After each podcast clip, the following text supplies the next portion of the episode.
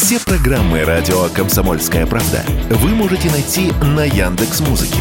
Ищите раздел вашей любимой передачи и подписывайтесь, чтобы не пропустить новый выпуск. Радио КП на Яндекс Музыке. Это удобно, просто и всегда интересно. Что будет? Честный взгляд на 14 марта. За происходящим наблюдают Игорь Виттель и Иван Панкин. Здравствуйте, друзья! В студии радио «Комсомольская правда» Иван Панкин и Игорь Виттель. Мы всех вас торжественно приветствуем. Здравствуйте, дорогие друзья! На нашем YouTube канал называется «Радио Комсомольская правда». Идет прямая видеотрансляция. Она называется «Запад доставил в ВСУ химоружие». Поговорим сегодня об этом и сами, и вместе с военным экспертом обязательно работает. Чат там пишите, потому что в середине, в конце этого часа, в середине следующего, во время больших перерывов мы обязательно с вами там пообщаемся. Также в разделе комментариев оставляйте жалобы, предложения, темы гостей для эфиров. Все изучим внимательно. Ну и, собственно, лайк или дизлайк это уже на ваше усмотрение. Кроме этого, мы дублируем видеотрансляцию во всех наших соцсетях, в ВКонтакте, в Телеграме и в Одноклассниках. В группы обязательно Подписывайтесь, вступайте, лайки там тоже ставьте, потому что не приведи Господь, что случится с видеотрансляцией в YouTube, там по каким-нибудь техническим, например, моментам, неполадкам. Вы сразу такие бац и переключаетесь туда совершенно спокойно и ничего не потеряете. Ну и, конечно же, звук лежит на всех подкаст-платформах, в Яндекс Музыке, в Google, везде, на всех, повторяю. Ну что, приступаем, а приступаем мы к экономическому мировому финансовому кризису, как я могу судить, да, из того, что лопнули несколько банков Соединенных Штатов, да, Игорь? Примерно так, да. Но рассказать? Ну, конечно. Ну, рассказывай. Нет, значит... ты не рассказывай, нет, нет, зачем, нет, зачем ну, мы мало... собрались? Просто мы уже а, и вчера, и в пятницу говорили на эту тему, а, но... Ты, ты предрекал, надо сказать. Предрекал, каркал, каркал, каркал, кассандрил. А, и на кассандрил, значит, э, несмотря на то, что некоторые а выдающиеся экономисты, включая нашего друга Женю Когана, предрекали, что все успокоится. Нет, вчера американские рынки обрушились. Обрушились в первую очередь некоторые банки, там, на открытие некоторые, там аж на 60% долбанулись вниз. Это уже было после нашего эфира. А вот, и все, значит, ждали, что сейчас выйдет э, старичок Байден и что-нибудь скажет успокаивающее. Старичок э, Байден вышел, э, уделил выступлению по... Ну, в общем, все ждали, слушайте, ну, вообще Э, мировой кризис, в общем-то, на носу. Ничем, некоторые говорят, от Lehman Brothers не отличается от 2008 года. Тут выходит Байден, говорит, у всех будет добро на чисто украинской мове, а, и э, удаля, удаляется назад. Значит, говорит, что инвесторов мы спасать не будем, тем, кто вкладчиков немножко поспасаем, и удаляется, сказав фразу «God bless you», «Храни вас Господь», говорит Байден, и уходит. А, значит, э, не понравился это американским инвесторам, в общем, и европейским не понравился, и в Европе началось все сыпаться, и даже наши банки так немножко покраснели. Ну, посмотрим, потому что к концу дня все-таки немножко рынок начал так отскакивать, потому что э, жадные люди решили откупить по дешевке. Но на самом деле же проблема не в том, что сейчас происходит, особенно на бирже, никому это не интересно, а интересно то, что насколько инвесторы посчитали считают э, и вообще мировая общественность эту проблему структурной, как в 2008 году. В 2008 году выяснилось, что нам врали, что какие-то поганые там, ипотеки, которые завернули в какие-то деривативы, и банкиры врали, раскручивали сговор мировых банкиров, и вот это все ударило по рынку, что капитализм-то прогнил. Ну, как-то, на самом деле, с того кризиса до сих пор не вышли, да, просто забили под ковер. А вот сейчас очередное. И если это понесется и наложится, войдет, как вы знаешь, э, когда рота идет по мосту в ногу, мост начинает, все время забываю это слово, э, короче, ну... Провисать. Нет, входить в резонанс, да, и рушиться а, вот что. Э, к чертям собачьим. Вот. вот я боюсь, что сейчас все проблемы мировые срезонируют. И, э, ну что, будем, будем наблюдать. Я, честно говоря, всегда с огромным удовольствием наблюдаю, как рушится все в тартарары. А надеюсь, что Россия в данном случае, поскольку нас от всего изолировали в прошлом году, да мы и сами изолировались, останется в стране и будет нервно хихикать, поглядывая, как все идет по планам? Начнем э, с того, что мы останемся в стране. Помнишь, в 2008 году Дмитрий Медведев говорил, что Россия является островком безопасности, ну -ну. и нас кризис не коснется. Это вот про твой, значит, посыл о том, что, ну -ну. надеюсь, Россия останется в стране. Я э, всегда ржу над этим, но, слушай, Дмитрий Анатольевич изменился с тех пор. Он тогда был таким мягким, пушистым медвежонком, а сейчас он прямо такой э, Димон-губитель, как его называют некоторые. Он прямо рвет и мечет в Твиттере. И еще не в Твиттере, а в Телеграме. Ну, в Телеграме. В Телеграме. В Твиттере он раньше. Да, я, я, не, слежу, я не слежу. его Телеграм. Великий и ужасный. Смотри, а ведь действительно до, скажем, до начала спецоперации я вот, как простой обыватель, рядовой гражданин, скажем так, тоже переживал за то, что происходит в Штатах, потому что если там что-то нехорошее в Штатах, значит, это и к нам, и ко всем остальным перекинется обязательно. А сейчас действительно стоит опасаться того, что там э, есть зачатки какого-то реального экономического кризиса, который рискует стать мировым. Нам реально есть смысл переживать за это, с учетом того, что а с нами что, происходит что, Что нам переживать? Дело в том, что мы от этого только выиграем, я надеюсь. То есть э, это подорвет экономическую мощь Соединенных Штатов. Выгодно это будет нам и Китаю. Китайцы, вон, у них денег полно, сейчас по, за копейки скупят американские банки. Там уже начи... там, главное, что а, вот этот вот главный виновник торжества, это Silicon Valley Bank, его уже пытается купить Илон Маск в свою коллекцию Теслы, Твиттера и все на букву Т. И такие хреновые банки.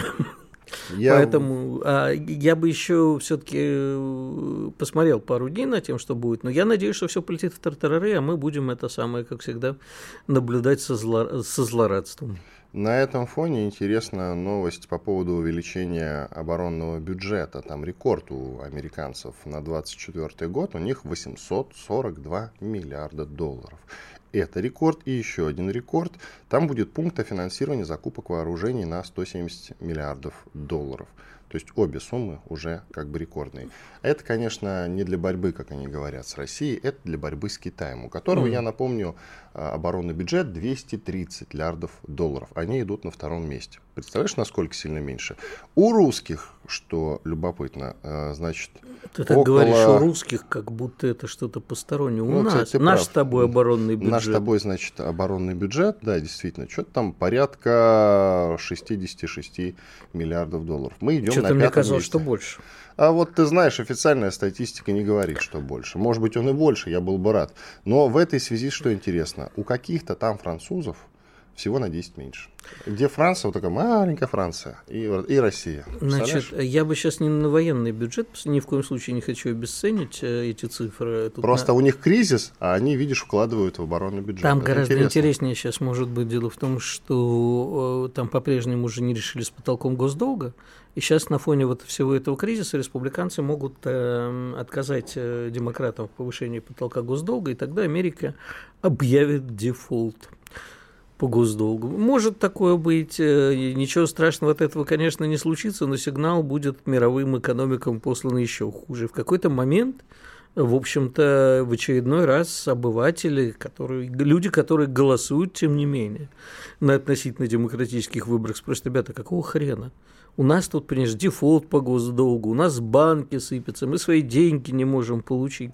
Это, помнишь, был такой, я его не очень люблю, но, в общем, выдающийся фильм «Кинзадза». Ну, конечно. Он говорит, Владимир Николаевич, у тебя дома жена, жена, сын двоечник, посуда не мыта, за квартиру не плачено. А ты сидишь и думаешь, как бы обмануть иностранных артистов. Нехорошо это. Займитесь своими проблемами. Вот это скажут, э, я, кстати, цитату, наверное, сейчас неправильно привел, но смысл в том, что типа у тебя дом все хреново. Вот примерно то же самое американские избиратели скажут Байдену. Кстати, а, значит, если уж на секунду еще раз про Байдена, Трамп сказал, кого он видит своим основным соперником на выборах, назвал республиканского вот этого, мне он совсем не симпатичен, э, флоридский губернатор Рон де Сантис, но Рон де Сантис э, вот не как вчера, сказал, что он не видит Украину в зоне национальной национальных интересов Соединенных Штатов. То есть не понимает, что там. А он трамповский ставленник, по-моему? Нет, да? он не Трамп, он трамповский противник в республиканской, он тоже республиканец, а, ну поэтому вот. он будет трамповским противником на праймерис, если Я думаю, что все-таки там э, у республиканцев сейчас просто такая тактика, они двоих псов выпускают Ну, на слушай, ну, на мой взгляд, Десантис на пса никак не тянет. Знаешь, все-таки Трамп политический тяжеловес. А вот Трамп, кстати, сказал, что он поддерживает смену режима в России. Так что не наш это рыжий. Зря мы его Нет, выбирали. он сказал не так. Вот и а, а то, что Прям американский цитат, народ поддерживает? Смотри, значит, его спросили, поддерживает ли он смену режима в России, на что он ответил, американцы должны думать о смене режима, режима в Соединенных Штатах Америки. Да? Да. Тогда беру свои слова обратно, по-моему. Была, цитата да. была такая. Все. Сейчас можешь погуглить, перепроверить. Значит, того рыжего выбирали. Прошу прощения, Дональд Фредович. Ежели бы не Иван, я бы вот пришлось бы извиняться. Извините, да. Дон Фредович. Сейчас бы, понимаешь, у нас посольство бы тут закрыли. После этого скандал начался. Я про оборонный бюджет с чего говорил. Они, несмотря на кризис, а давно поговаривают про кризис, вкладывают деньги в оборонку. А мы не вкладываем. У нас военный бюджет не растет. И вот мы пришли к тому, к чему мы пришли. Потому что кризис пройдет, а армия обрастет мускулами. Понимаешь? Это на самом деле правильный ход, с моей точки зрения. Скажи, что нет, или да. Нет, я просто хочу понимать, во что будет. Нет, я не, не против того. Я считаю, что есть три вещи, в которые а, надо вкладывать обязательно. Это образование, медици... медицина и армия. Вот вопрос только в том, во что именно вкладывать этот бюджет, какие новые разработки, во что так далее. То есть я, честно говорю, не специалист по военным бюджетам. Если не хочешь кормить свою армию, будешь, будешь кормить, кормить чужую. чужую. Про Но... зерновую сделку коротко скажи лучше. А, а что, зерновая, зерновая сделка, наши опять э, пытаются зачем-то трепыхаться, сказали, что согласны на 60 дней.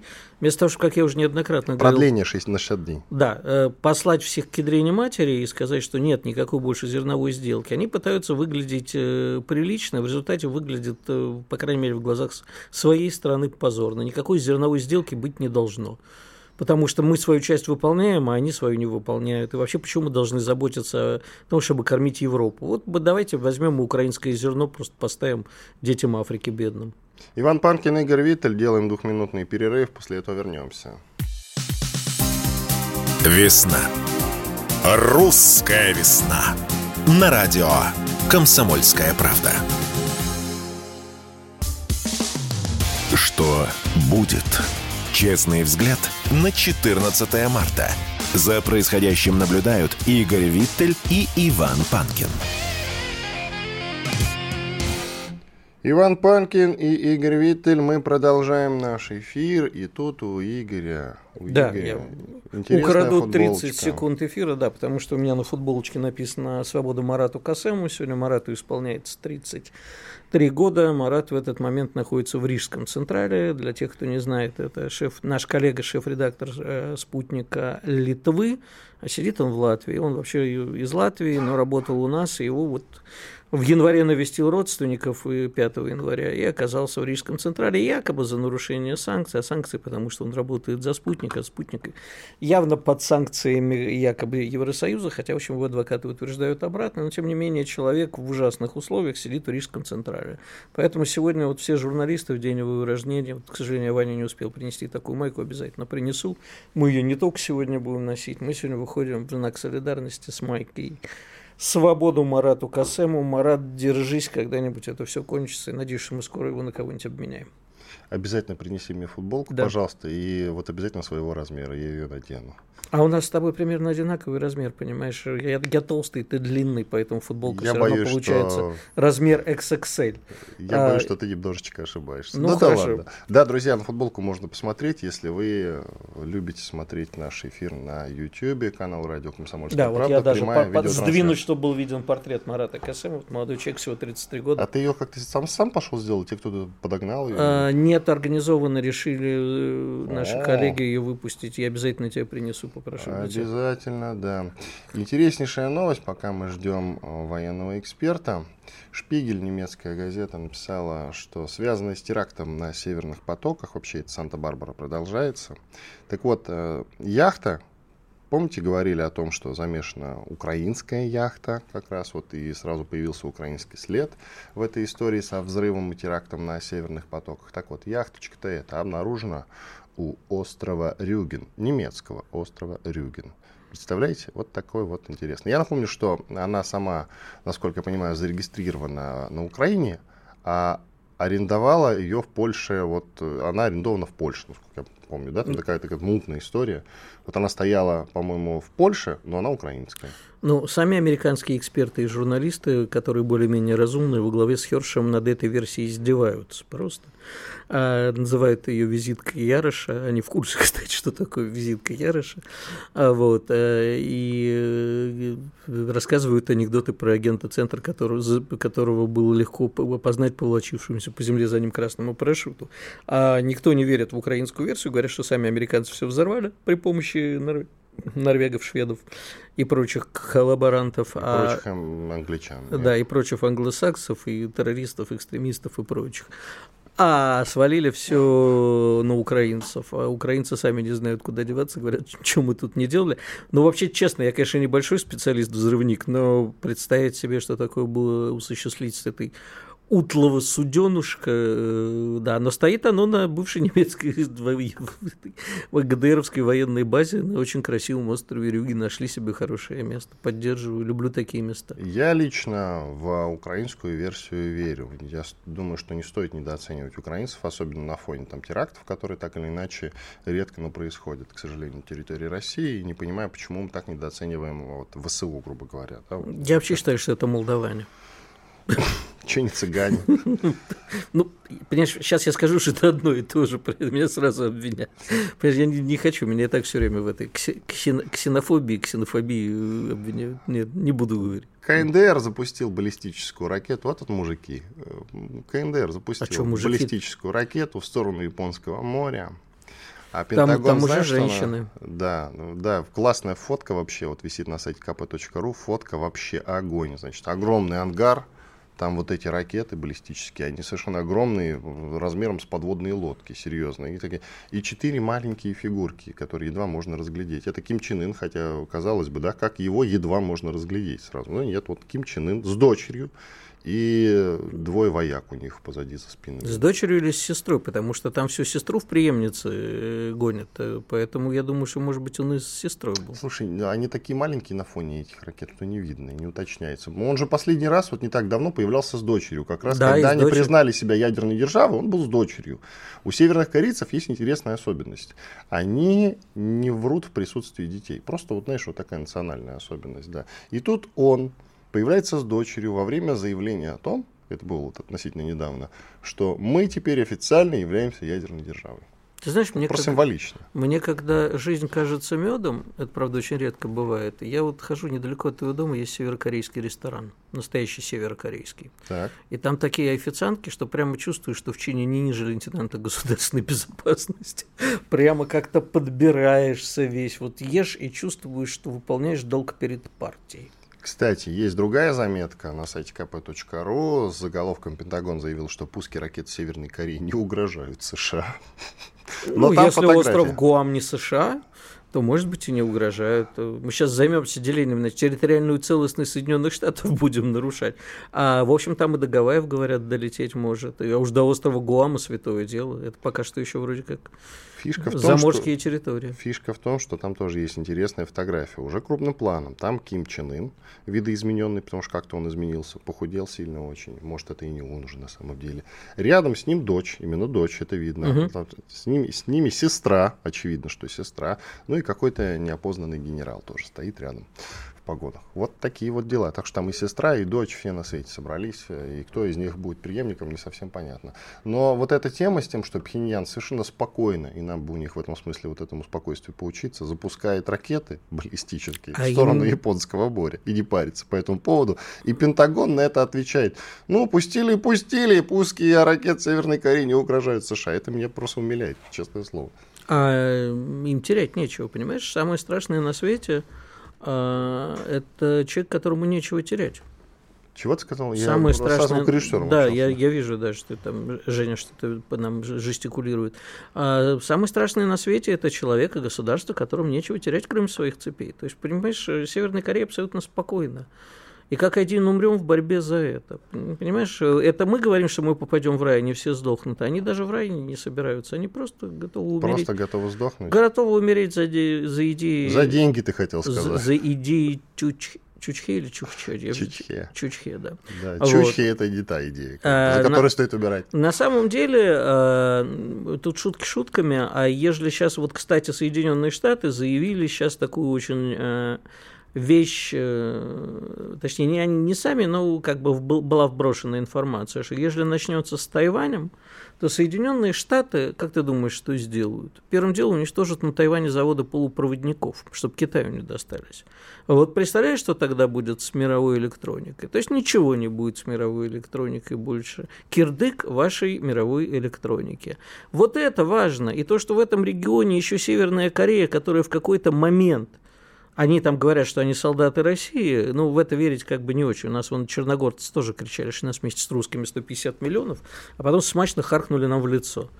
По-другому это такое, не назовешь. А такое. вот э, насчет солдатов России не знаю. А тут, как кто-то справедливо сказал из наших экспертов, а Северная Корея это верные солдаты Китая. И вот если Китай с Соединенными Штатами начнет какую-нибудь замуту, то, конечно же, Китай там в первое время не будет кидаться ни ядерным оружием, не запускать ракеты, а Северная Корея может сказать «да, белый господин» а, или да, чуть более желтый господин, или чуть менее желтый, и захреначат по э, Сеулу, например, или по, по Гуаму, и продемонстрируют свою непоколебимую, непоколебимую, непоколебимую тьфу, волю и э, разрушат все к чертям. Вот кто основной игрок. Ты понимаешь, пока мы тут сжиманничаем, применять, не применять, каяться потом за это, не каяться – вот в это время Северная Корея ни о чем не думает. Она скажет, Китай сделает.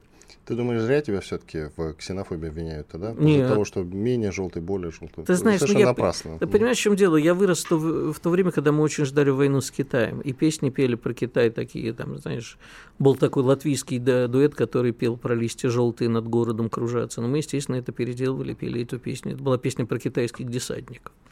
Да, э, я вырос в такое суровое время. Ты понимаешь, у нас на самом деле тогда говорили, что э, Оптимисты учат английский, пессимисты китайский, реалисты автомат Калашникова. Так что я хорошо знаю, как разбирать автомат Калашникова. Наше поколение на этом выросло.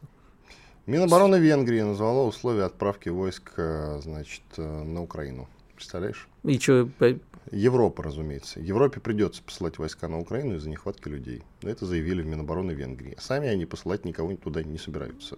Но вот любопытно, потому что они уже, видишь, проводят параллель с тем, что людей на Украине становится все меньше и меньше, я имею в виду призывного возраста.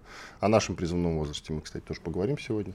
И поэтому Европе так или иначе придется отправить туда какие-то контингенты. И это будет началом Третьей мировой войны, потому что, извини, это прямое участие солдат НАТО в, в конфликте.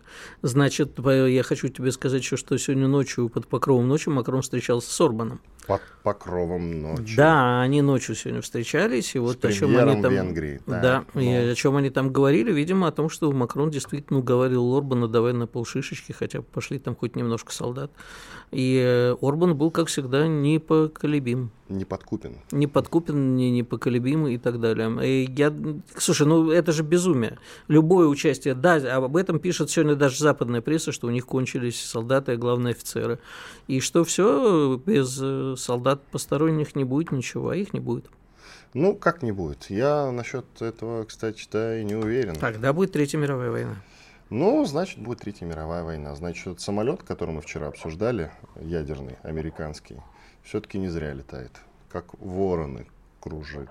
Иван Панкин и Гервитель. Большой перерыв. Через 4 минуты мы продолжим. Они видят, что происходит, знают, как на это реагировать и готовы рассказать вам, что будет. Начинайте день в правильной компании – с понедельника по пятницу в 8 утра по московскому времени слушайте программу Игоря Виттеля и Ивана Панкина «Что будет?». Честный взгляд на происходящее вокруг. Что будет? Честный взгляд на 14 марта. За происходящим наблюдают Игорь Виттель и Иван Панкин. Иван Панкин и Игорь Виттель. А ты знаешь, что Соединенные Штаты Америки порекомендовали Си Цзиньпиню встретиться с Зеленским? Да, слышал эту новость, да? Да. С чем ты ее связываешь? Ну вот смотри, мне главное нравится призыв этот. Мне нравится призыв. Вы встретитесь и чё? Но Соединенные Штаты ведут себя так, как будто бы Си Цзиньпинь, так же, как и Зеленский, их этот самый, как бы это так назвать, ну, не слуга народа американского, но, по крайней мере, они имеют право ему что-то говорить. Ну, тут они чуть более вежливы, тут мы советуем поговорить. Ну, а как иначе? У нас э, через сколько? Через неделю, даже меньше, Си Цзиньпинь приедет в Москву будет встречаться с Путиным. То есть это для Соединенных Штатов пощечина. Естественно, им надо как-то попытаться ситуацию исправить, и, и, иначе как, ну что, если Си Цзиньпинь встретится с Путиным и не поговорит с Зеленским, ну, значит, судьба решена. Ну, кстати, одна пощечина же уже была, когда Медведев в Китай ездил встречаться с Си Цзиньпинем. К нам подключается Александр Артамонов, военный эксперт. Александр, здравствуйте. Добрый день, приветствую всех. Здравствуйте. В Госдуму внесен проект о поэтапном повышении призывного возраста срочной службы. Вот Игорь продолжит, я думаю, да? Да. А как вы к этому относитесь? С одной стороны, э, все-таки более взрослые, более зрелые люди э, пойдут, э, скажем так, в армию. А не, не, не образуется ли такой экономическим языком кассовый разрыв, что у нас... Или это поэтапно будет происходить? Ну, я бы сказал, что рассказ его разрыва никак не образуется собой, что государство сейчас тратит более 600 миллионов рублей на а, диспансеризацию призывников, поэтому как раз на, наоборот.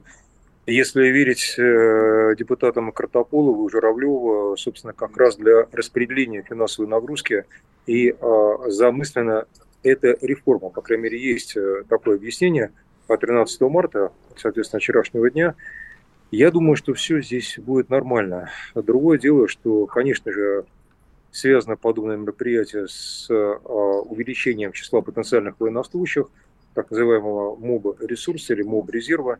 И а, ввиду того, что у нас сейчас идет специальная военная операция, я совершенно этому не удивляюсь. А вообще, как вы считаете, правильно ли проводить какие-то реформы в момент, когда идет специальная военная операция? Насколько это Считаю разумно? Более чем считаю более чем правильно и разумно, потому что на самом деле специальная военная операция это не война. У нас достаточно давно, около 30 лет, а на самом деле гораздо больше, около 50 лет возникло некое превратное представление о военной службе. Я сказал около 50, потому что а, задолго до а, окончания Советского Союза отношение к военной службе было, ну, скажем так, далеко от того, которое бытовало в сталинские времена. А послевоенный период это очень хорошо было заметно по тому, что начиная 60-х годов э, дети элиты перестали ходить в высшее военное учебное заведение, а вместо этого они, э, ну, э, собственно, пошли в Академию внешторга МГИМО или ММО и тому подобное заведение. И всегда, как говорится, рыба не из головы, а тут э, примерно стало ясно, как относится к армии. И потихонечку эта ситуация только ухудшалась. Так что возврат к той ситуации, которая, допустим, присуща Швейцарии, Израилю, ряд других стран, включая Швецию, это совершенно нормальный процесс. Гражданин – это, прежде всего, человек, который каким-то образом отслужил или имеет отношение к армии. Я, наверное, в данном случае никого не удивляю. Мы не коммерческая нация, мы не штаты, у которых, кстати, вообще нет э, нормальных толков сухопутных сил, потому что они остров. Не потому что неплохие, а просто у них таково географическое положение. Мы все-таки нация территориальная, и у нас всегда армия должна была и стояла на первом месте.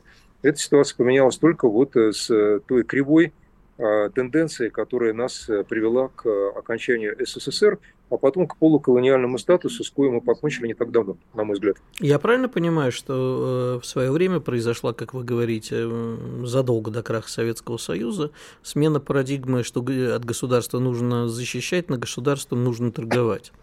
И торговать грамотно. Поэтому сначала пошли в внешторг, а сейчас происходит обратная смена парадигмы. Да, ничего особенного в этом нет, потому что действительно вот подход, что все лучше, мы живем привозом, Советский Союз жил привозом, Россия жила долго привозом, определимся, что а, даже весьма-весьма далекие часто по а, своему роду а, занятий, деятельности люди э, пытались получить диплом юриста и экономиста, все это свидетельствовало об одном, о том, что гораздо выгоднее как раз строить некое компрадорское общество – поэтому я говорю о крахе, так как такое общество обречено на внешнюю зависимость. А, чем действительно быть независимыми, и недаром привел пример Израиля, который, казалось бы, ну, настолько крочная относительно России страна, да и зависима от всего, включая воды, которой даже там толком нет. Но страна, которая претендует на независимый статус перед лицом а, угроз со стороны ряда арабских соседей. Сейчас, слава богу, это ретушировано, но угроза все равно какая-то латентная остается. Так что, да, действительно, это барометр. Армия всегда была, есть и будет барометром, не говоря о том, то, что вообще-то просто это некий расширенный, я бы сказал, подход – а именно военные мысли позволяют развиваться и гражданским а, секторам. Любые открытия, которые делаются, делаются, как правило, сначала фундаментальная наука в прикладном смысле начинает их осваивать для военного дела, потом уже переходит а, в гражданскую сферу. И, соответственно, здоровое общество всегда имеет сильную армию. Любое общество, неважно, Великобритания, Франция, Российская империя историческая.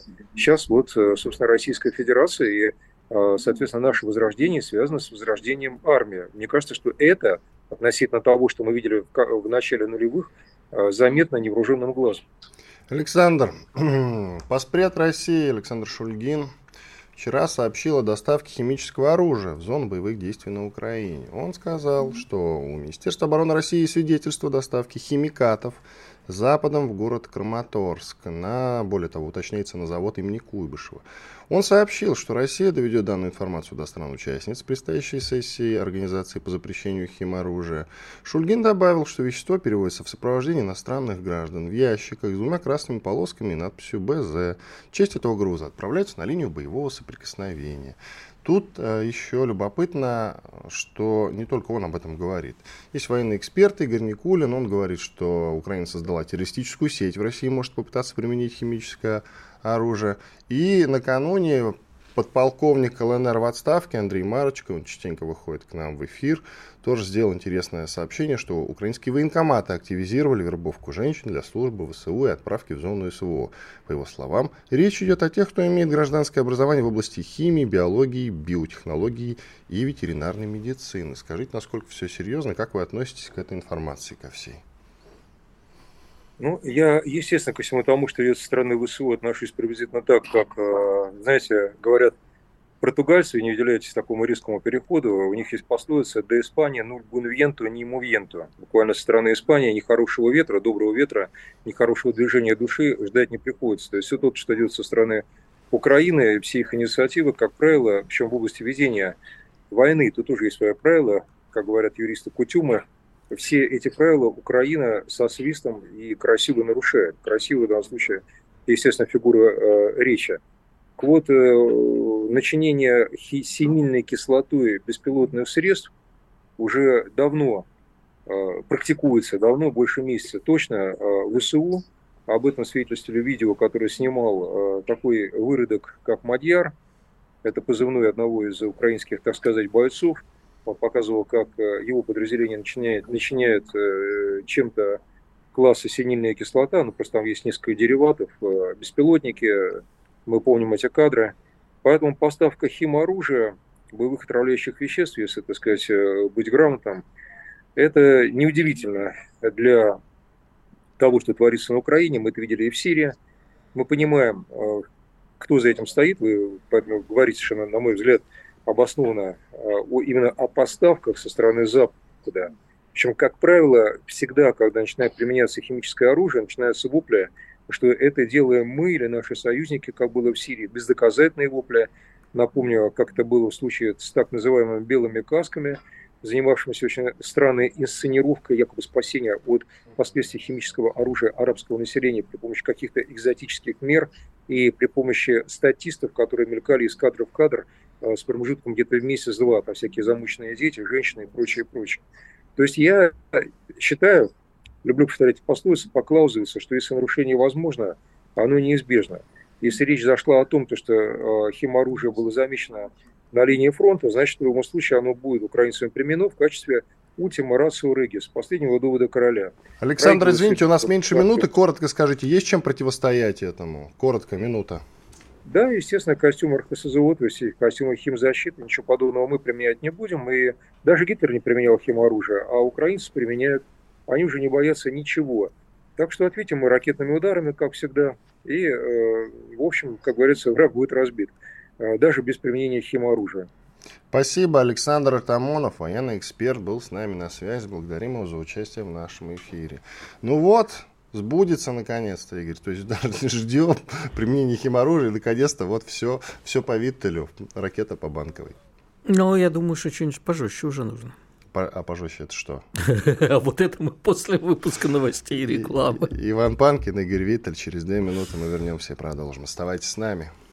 Николай Стариков и Владимир Варсобин лучше всех знают, что правда рождается в споре. Этих двоих хлебом не корми, дай устроить словесную баталию и пикировку в прямом эфире. Политика, экономика, социалка, жизнь звезд. Дискуссия может разгореться абсолютно на любую тему.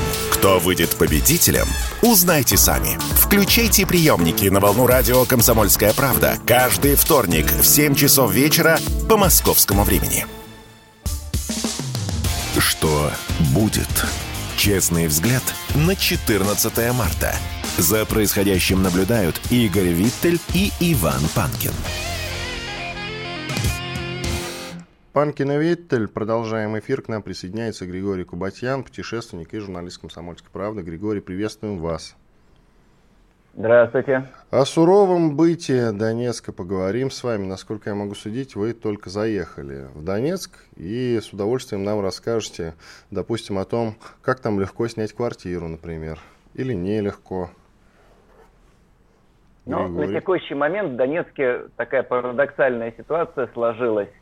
А, пустующего жилья много, много людей уехало – но при этом снять его страшно сложно, потому что отказывают. А, ну, в основном сдают риэлторы, да, хозяев э, часто нет, они либо в России, либо э, в той части Украины, откуда не могут вернуться. И а, риэлторы не сдают квартиры военным, не сдают вообще молодым мужчинам, которые потенциально могут быть военные. А, не сдают на короткий срок, например, на месяц, значит, минимум на полгода, ну и, и так далее. А, связано это с тем, что а, сама по себе стоимость арендного жилья, она невысокая, ну, допустим, квартиру можно снять за 7-8 тысяч рублей но при этом ущерба, который может нанести жилец, особенно если военный хранит дома какие-нибудь взрывоопасные штуки, ущерб очень большой. Поэтому люди просто отказываются сдавать жилье, и остается ну, крайне мало вариантов, и эти варианты сдаются посуточно, а, Григорий, да, у нас, э, видимо, прекратилась трансляция. Видимо, ну, вы... с, э, суровый, значит, донецкий быт обсуждаем, с интернетом проблемы, с водой проблемы, там подача, насколько я знаю, вообще едва ли Да, раз вода дня. по графику, а раз вот... в три дня, это правда. А, прям по графику, вот, я слышал, я... что и график-то он тоже, знаете, так вот гуляет. Ну, там два, два часа, на два часа включают, два-три часа включают воду, вот, и э, вот я вчера, вчера, значит, э, все эти два часа э, наполнял всякие емкости с водой и очищал ту квартиру, которую мне все-таки удалось снять, очищал от пыли, от грязи, ну и вот э, сейчас более-менее. А чем объясняют, это, Григорий, решил. Григорий, чем объясняют, что не сдают военным? Ну Потому как? что снаряд прилетит? Что Нет, Григорий же объяснил, что а, вдруг, не ты слышал, дом, же... что вдруг ты дома будешь хранить что-нибудь такое взрывоопасное. Я же общался со звукорежиссером. Да. Так. Да, да, это, это правда, а, но там есть несколько моментов. Первый, действительно, если а, заметят военных, а тут был, была история какой-то, ну, мне рассказали, какой-то генерал приехал, и с ним приехал еще Урал 40 солдатов в охранение. Ну, понятно, что жильцы начинают мечеть. Они боятся, что в их дом просто прилетит, потому что, ну, значит, такая серьезная фигура приехала, заметная, и постараются там этот дом накрыть. С одной стороны. С другой стороны, если это просто обычные военные, то они а, часто хранят там что-то взрывоопасное. Был э, э, реальный случай, когда военный, ну, как-то вот рассорился с женой а человек, э, видимо, был контуженный, нестабильный, и вот он от горя, от несчастной любви э, решил взорвать себя гранатой. Ну и взорвал в арендованной квартире. А и что себя-то, а не жену? Ну, вот так вот он решил. И э, мало того, что хозяйку потом три месяца не пускали а, значит, в ее собственную квартиру, там она как-то за взятку туда попала и, в общем, ужаснулась тому, что она там увидела. Ну, вот такие случаи, ну, возможны. Поэтому Григорий, люди, а ну, настроение вообще у людей какое? И э, вот вы упомянули, что про людей, которые не могут вернуться. А как вам кажется, они не могут или не хотят? Вот те люди, которые покинули в Донецк в сторону Украины. Ну, сложно сказать. Э, наверное, отчасти не могут, отчасти не хотят. Они все-таки находятся в такой во враждебной среде. И, наверное, они там смотрят всякие новости, которые их пугают. И, видимо, ну, не, не хотят возвращаться. Но у них здесь родственники. Поэтому все вопросы с жильем решаются через родственников. Значит, был случай такой, э, тоже значит, мне рассказали, когда женщина, находясь в Киеве, сдавала квартиру в Донецке. Значит, заехала пара, прожила месяц или, там, может быть, два, после чего съехала, но успела сделать дубликат ключей. И заехала снова, но уже просто никому ничего не говорили и не платили. Просто заехали и еще 7 месяцев жили. Вот, из Киева, значит, хозяйки никак их было отсюда не, не выгнать. Она обратилась к каким-то родственникам. Приехали родственники выгонять этих э, незваных жильцов.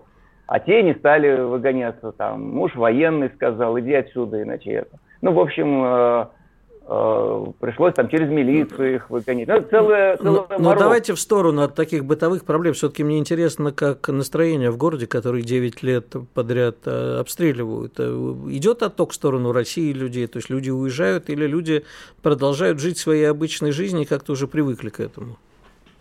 Мне кажется, такая циркуляция происходит. То есть часть людей уезжает, но возвращается. Если сравнивать с июнем, я здесь был в июне последний раз – то людей, ну, мое субъективное ощущение, стало больше.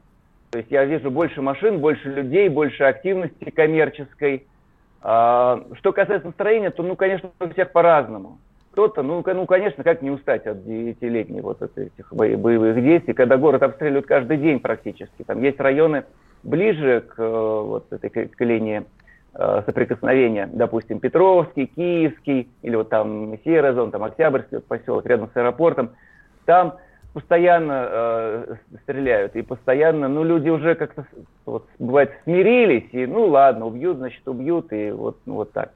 Вот, есть районы дальше, допустим, сравнительно безопасные, пролетарские, еще какие-то, ну, куда реже долетает или вообще не долетает. Там, ну, более-менее активно значит, люди живут, и, ну, разные настроения. Есть, есть люди, у которых боевое настроение такое, которые ни за что Донецка ни, ни на что не променяют. Есть те, кто ну, подустал, конечно. Ну, обстреливают не только нас, обстреливаем и мы. Насколько я понимаю, вы ездили к артиллеристам под Павловку. Расскажите об этом, пожалуйста. А, да, там интересное подразделение. Ну, я сейчас готовлю материал про, про это. Там а, артиллерийское подразделение, в котором воюют полицейские, ну, сотрудники МВД. То есть оно относится к МВД, не к армии. И ну, вот это бывшие опера, следователи, сотрудники внутренних войск, сотрудники госбезопасности, которые, вообще говоря, их никто не учил быть артиллеристами. Ну, их совсем другим вещам учили. А тут вот они освоили тяжелую артиллерию и а, значит, ее используют в бою, стреляют достаточно а, успешно, э, вплоть до того, что даже армейские артиллеристы хотя сначала так а осторожно, там какие-то полицейские, почти гражданские для них. Вот, а потом значит, приходится чему-то и учиться тоже. Как настроение у военных с учетом того, что никак э, линию фронта от Донецка не отодвинем, по городу постоянно прилетает, так или иначе, плюс все эти разговоры про заморозку нескончаемые, как с улыбкой воспринимают все или без улыбки? Вообще, как настроение в целом у ребят? Ну, разное. Я не, не скажу, что это прям улыбки. Наверное, это может быть слишком сильно. Но такой какой-то вот э, депрессии я тоже не, не обнаруживаю. То есть, да, боевое настроение, люди работают, люди понимают, что это все займет какое-то время. А, ну, они знают, э, с кем и с чем имеют дело. А, конечно, это все не просто для них, но тем не менее работают. Вот сейчас Авдеевку потихоньку разбирают. Это тот самый поселок, с которого э, много, много лет э, обстреливали Донецк. И э, слышны, в городе слышен вот этот шум. Ну, конечно, там с той стороны тоже что-то прилетает по городу. Но, тем не менее, есть надежда, что эту Авдеевку все-таки как-то э, ликвидируют, как, как один из источников, основных источников опасности для Донецка. С учетом того, что вы сняли квартиру, а не в гостинице поселились, сделаю вывод, что вы там надолго. Чем собираетесь заниматься? А, собираюсь изучать то, как происходит здесь, а, как идет СВО, как живут люди вообще в условиях вот таких вот военных. А, как здесь, здесь много всяких интересных есть сюжетов. Например, там, вот семья, многодетная семья, а, трижды уже меняла место жительства из-за того, из того, что трижды их э, дом э, разрушали прилет. Многодетная семья, представляете, вот э, один дом разрушили, переехали, другой дом разрушили, переехали, третий дом разрушили. Опять, ну как вот, вот, вот люди ну, ну, так живут, это их э, будни. А всякий раз надо начинать жи- жизнь с нуля. Ты с многодетной семьей, а тут не так, чтобы у вас возможность там много заработать, да, чтобы это было легко. Всякий раз искать новое жилье. И хотя много, э, как я говорил, пустующих квартир, нет такого прямого механизма, чтобы вот в эти пустующие квартиры людей заселять. Ну так, взять, скрывать. Они же, не чьи-то, эти квартиры. Вот, поэтому, значит, это только через знакомых, только как-то вот э, как самим надо людям решать эти проблемы. Григорий, у нас буквально там 30 секунд остается. Коротко скажите, вы не военкор, а просто журналист, насколько я понял. Не страшно вам в городе, который бомбят постоянно? Ну, ну нет, не, не страшно, я не знаю. Ну как, ну как страшно, как всем, да. То есть если людям, которые здесь живут, не страшно, то и мне также примерно. Ну бывает, что и страшно. Берегите себя. Григорий Кубатьян, путешественник, журналист «Комсомольской правды», да, был с нами на связи. Благодарим его за участие. Сейчас э, через несколько минут мы вернемся в наш эфир уже в начале нового часа. Что будет? Честный взгляд на происходящее вокруг.